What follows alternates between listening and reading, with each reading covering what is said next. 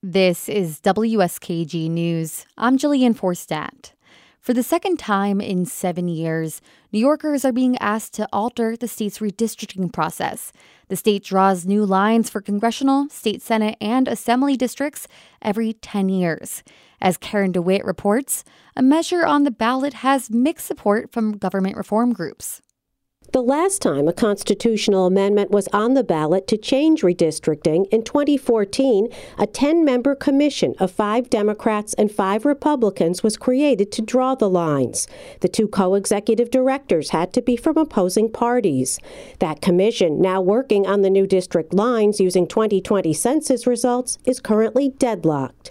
Democrats favor one set of maps, while GOP commissioners support a different plan. A supermajority, or two thirds of of the legislature can override the commission and create the new districts instead.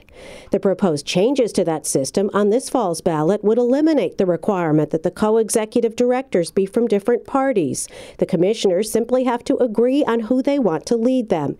And it would require just 60% of the legislature, not two thirds, to override the commission's decisions. Will it make the process better and more fair? Susan Lerner with the reform group Common Cause says yes. It's definitely going to reduce the ability of political parties to manipulate the map making process for partisan gain. Lerner says it also caps the current size of the state Senate at 63 seats to further minimize political gerrymandering. In the past, the size of the Senate was expanded to help Republicans hold on to an increasingly slim majority. But not all government reform groups agree. Citizens Union and the League of Women Voters say the proposition would make redistricting even worse. The League's Jennifer Wilson says the requirement that two thirds of the legislature approve the new maps should stay. She says it allows for more participation from the political party in the minority if the Senate and Assembly are closely divided. Wilson says the 60% approval rule would actually strengthen the political party that is in power at the time of the vote. The legislature will have total power over the process if the commission fails or if they decide they don't like the two first sets of maps and that's not really a great policy. We used to have our legislature draw our state assembly and state senate maps, and we have very gerrymandered districts here in New York State. Republicans, who are in the minority in both houses of the legislature, are also against the amendment.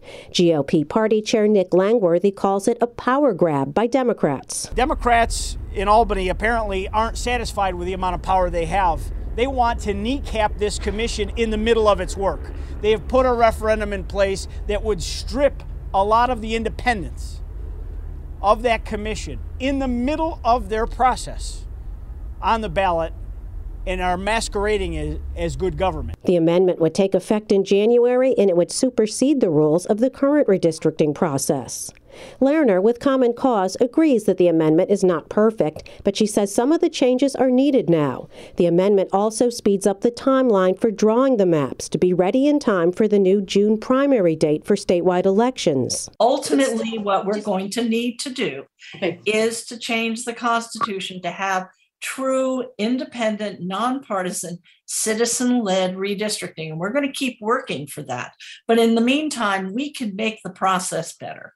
And that's what Prop 1 seeks to do. There are also four other ballot propositions, including changes to allow same day voter registration and universal mail in balloting, and an amendment to ensure New Yorkers the right to clean air and clean water.